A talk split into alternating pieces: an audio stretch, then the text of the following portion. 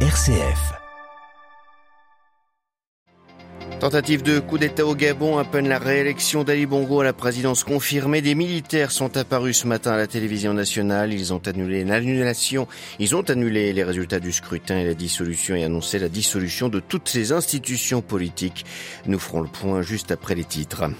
Poursuite des manifestations en Syrie, à Soueda, contre le régime de Bachar al-Assad. Des centaines de Druzes dénoncent le pouvoir après avoir protesté contre la hausse des prix. La Grèce face au plus grand incendie qu'a connu l'Union européenne, dixit la Commission européenne. Depuis 11 jours, les flammes dévorent le nord-est du pays, des flammes qui ont causé la mort d'une vingtaine de personnes. L'Ukraine serait derrière le sabotage des gazoducs Nord Stream l'année dernière, c'est ce que révèlent deux médias allemands après avoir interrogé les enquêteurs de plusieurs pays. Il y a deux mois, les banlieues françaises s'embrasaient. Nous reviendrons sur ces violences avec un prêtre curé dans une des communes concernées. Il nous confiera son effarement. C'est dans notre dossier à suivre à la fin de ce journal. Radio Vatican, le journal, Xavier Sartre. Bonjour. Élection annulée, institution dissoute, le Gabon est en proie ce matin à une tentative de coup d'État juste après l'annonce des résultats officiels de l'élection présidentielle et de la victoire d'Ali Bongo Dimba, réélu avec plus de 64% des voix pour un troisième mandat. Dans la nuit, des tirs ont rompu le silence dans la capitale Libreville et un groupe de policiers et de militaires a pris la parole à la télévision, Jean-Charles Puzolu, pour annoncer l'annulation du scrutin du 26 août. Oui, Xavier, les informations continuent à arriver au compte-goutte compte tenu du fait aussi que Internet est coupé en ce moment au Gabon. Il faut dire que la nuit avait commencé par le couvre-feu à Libreville, en vigueur pendant la période électorale, pour éviter des risques de violence. S'ensuivent l'annonce des résultats de l'élection présidentielle de samedi dernier et la victoire du président sortant Ali Bongo, au pouvoir depuis 14 ans et réélu donc pour un mandat de 5 ans.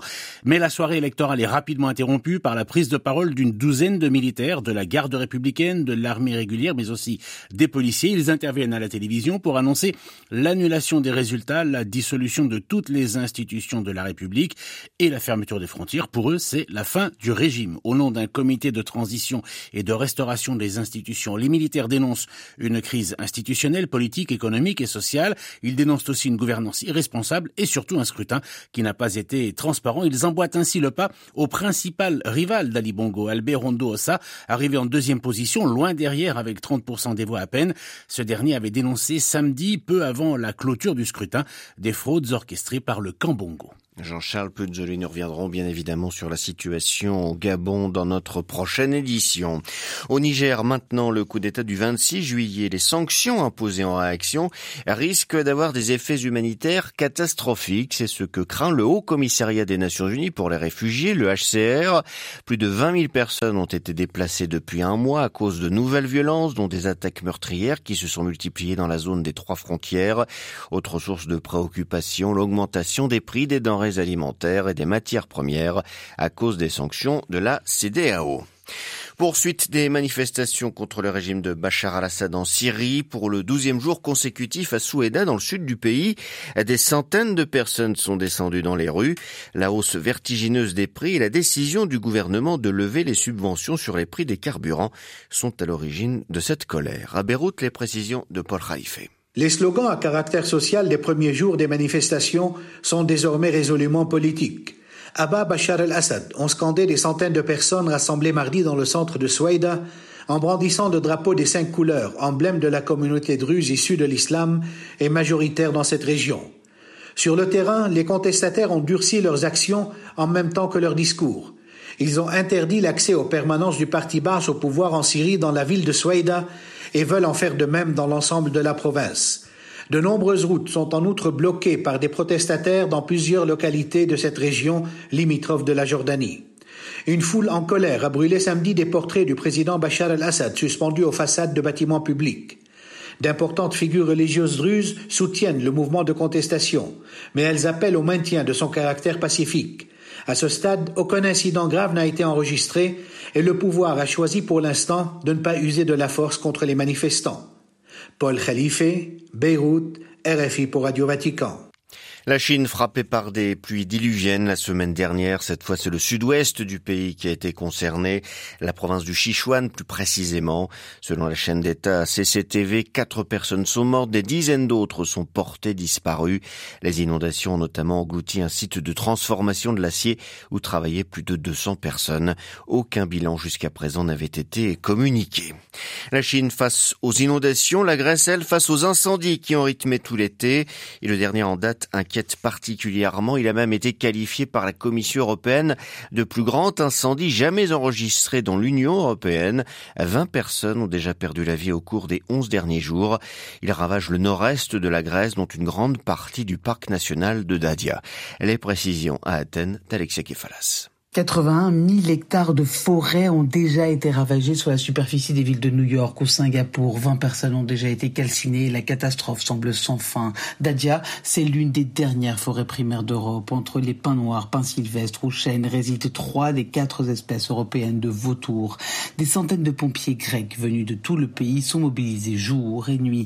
Six pays européens ont envoyé 407 pompiers, mais aussi 11 avions et un hélicoptère, soit la moitié des moyens européens. Pourtant, la végétation est si dense et les vents si violents que la tâche semble impossible. Depuis l'aube, la lutte dans les airs a aussi repris et les soldats de feu se concentrent surtout sur le parc naturel de Rhodope, l'un des derniers maillons de la ceinture verte européenne qui est aujourd'hui menacé. Athènes, Alexia Kefalas pour Radio Vatican. Attaque massive de missiles sur Kiev ce matin, la plus importante depuis le printemps selon les autorités ukrainiennes. Deux personnes ont été tuées selon un dernier bilan, trois autres blessés. La Russie affirme de son côté avoir détruit en mer Noire quatre vedettes rapides qui transportaient au total une cinquantaine de membres des forces spéciales ukrainiennes. En Russie, hier matin, c'est dans la plus grande discrétion que les obsèques d'Evgeny Prigogine ont eu lieu à Saint-Pétersbourg.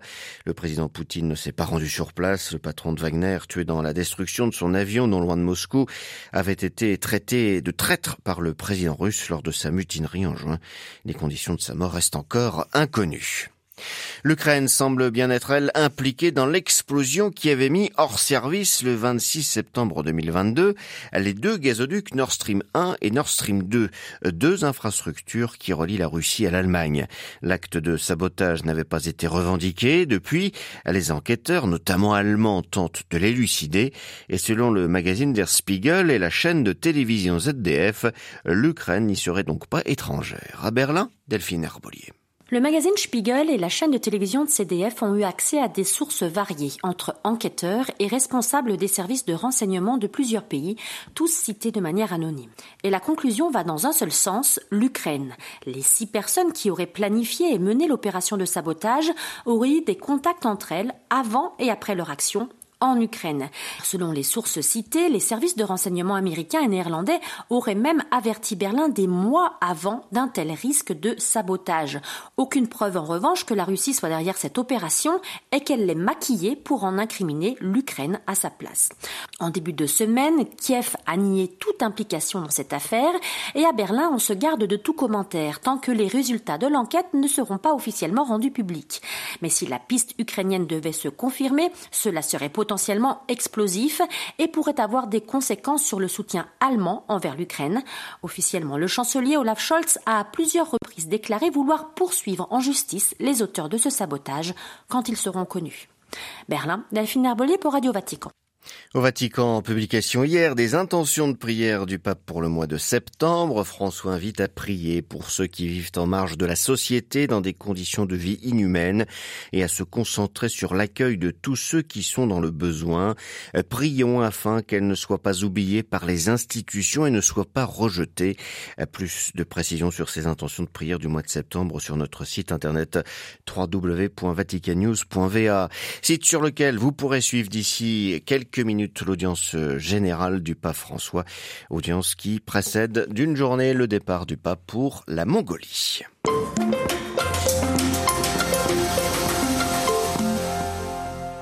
Retour dans notre dossier sur les émeutes qui ont eu lieu en France il y a deux mois. Émeutes provoquées par la mort à Nanterre, près de Paris, de Naël, un jeune garçon de 17 ans qui a perdu la vie lors d'un contrôle de police. Six nuits de violence ont alors suivi. Bilan, plus de 1300 bâtiments dégradés, 5700 véhicules brûlés, 700 policiers blessés. Hier, le ministère français de la Justice a révélé que 1989 personnes avaient été depuis condamnées, dont 90% des peines de prison. Deux mois après, comment comprendre l'ampleur de ces violences et comment la religion peut-elle apaiser cette violence? Nous avons posé ces questions au père Étienne Guillet, prêtre de Trappes depuis 9 ans. Situé en banlieue parisienne, cette ville de 30 000 habitants, dont la moitié a moins de 30 ans, a été l'un des points chauds des manifestations. La religion y a une place centrale. Musulmans, catholiques, protestants et juifs s'y côtoient. Acteur de terrain, le père Étienne Guillet explique avoir été bouleversé par ces nuits de violence. Ça a été un moment pour moi qui m'a laissé avec beaucoup de questions. On voit d'où ça démarre avec une difficulté dans le rapport à la police. Donc il y a quelque chose à travailler, nous aussi dans nos paroisses. Ensuite, il y a une partie qu'on ne saisit pas du tout. Pourquoi est-ce que euh, euh, chez nous, la poste a été, euh, a été fracturée et le magasin central a été fracturé? J'ai pas de clé d'explication à part de trouver ça scandaleux. Ensuite, avec plus de distance, euh, peut-être qu'une quand même un, élément d'explication, c'est aussi euh, et ça demeure cette grande concentration de population en fragilité dans des mêmes villes, dans de mêmes lieux en France. Et en disant ça, il y a un point un peu critique. Ça veut dire qu'on sait bien aussi que certaines villes, et, et dans les Yvelines c'est aussi le cas, certaines villes font le choix de ne pas prendre aussi leur part des logements sociaux. Et finalement, ça peut arranger aussi que les fragiles soient euh, à peu près dans les mêmes villes et que ainsi on n'ait pas à les porter ailleurs. Je pense que moi je l'entends comme un appel aussi à la responsabilité. C'est un peu facile de dénoncer les quartiers populaires. Il y a quelque chose qui relève quand même de la justice sociale qu'on ne peut pas ne pas voir. Et vous rencontrez sur le terrain, vous, des jeunes en colère? Je pense que ce serait une erreur de voir euh, des corrélations entre les émeutes qu'il y a eu avant l'été et des questions d'islam politique. C'est pas comme ça que ça s'est présenté. Nous, certains jeunes de la paroisse, aurait pu être tenté d'être euh, dans les émeutes, d'y aller aussi. Euh, si on n'avait pas dit aux parents, gardez vos enfants tous ces soirs-ci à la maison, parlez avec eux, certains jeunes auraient été tentés. Pourquoi? Ben Parce que euh, malgré l'engagement des uns des autres, c'est quand même pas facile d'être un jeune et de grandir à Trappes. Concrètement, trouver un apprentissage avec un CV quand on vient de Trappes, c'est très compliqué. On va pas se mentir, c'est très compliqué. Et donc, c'est très injuste.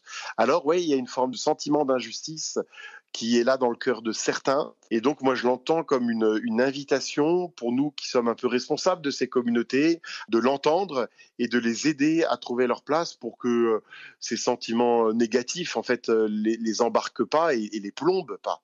Ces événements ont-ils changé le sens de votre mission et de celle de votre paroisse? Ça a été l'occasion pour nous, ce mauvais moment que nous avons traversé, euh, d'intensifier nos, rapports avec les autres responsables de la ville. Nous avons publié euh, un communiqué commun avec les responsables des deux mosquées de Trappes, avec la communauté protestante, avec la petite communauté juive de Trappes. En quelques heures, on a, on a convenu d'un texte adressé à la population qu'on a appelé d'une seule voix un appel à la paix, de respecter l'ordre, euh, l'appel aux parents de dialoguer avec leurs enfants. Donc on a intensifié nos liens interreligieux et pour la première fois à Trappes, c'est une ville qui n'a pas toujours été illustrée dans ce, qui s'est pas toujours illustrée dans ce sens-là. Euh, on a pris la parole ensemble. Et le deuxième axe, c'est un peu une intuition qui venait aussi euh, du père Brotier, des orphelins apprentis d'Auteuil, pendant les, émeutes qu'il y a eu en France. Ceux qui étaient à 3 heures du matin dans les rues, euh, ils n'avaient pas un apprentissage ou un boulot à 7 heures le lendemain. Autrement dit, je crois qu'une des réponses, c'est que euh, chacun de nos jeunes puisse avoir une perspective d'études et professionnelle solide qui sera le signe de sa dignité, où il pourra s'épanouir et être une femme, un homme debout. Et alors concrètement, euh, nous, juste à la sortie des émeutes, quelques heures après, le responsable de la Chambre de commerce et d'industrie des Yvelines euh, est venu à la paroisse et on a travaillé avec les jeunes et avec certains des parents pour faciliter le parcours d'orientation. Quelqu'un qui n'a pas de trop de perspectives, qui sent qu'il n'y a pas vraiment de boulot pour lui, c'est là où il a dit voilà où il pourra y avoir quelque chose de l'ordre de l'oisiveté et puis de mauvaises nuits qui renverseront nos villes.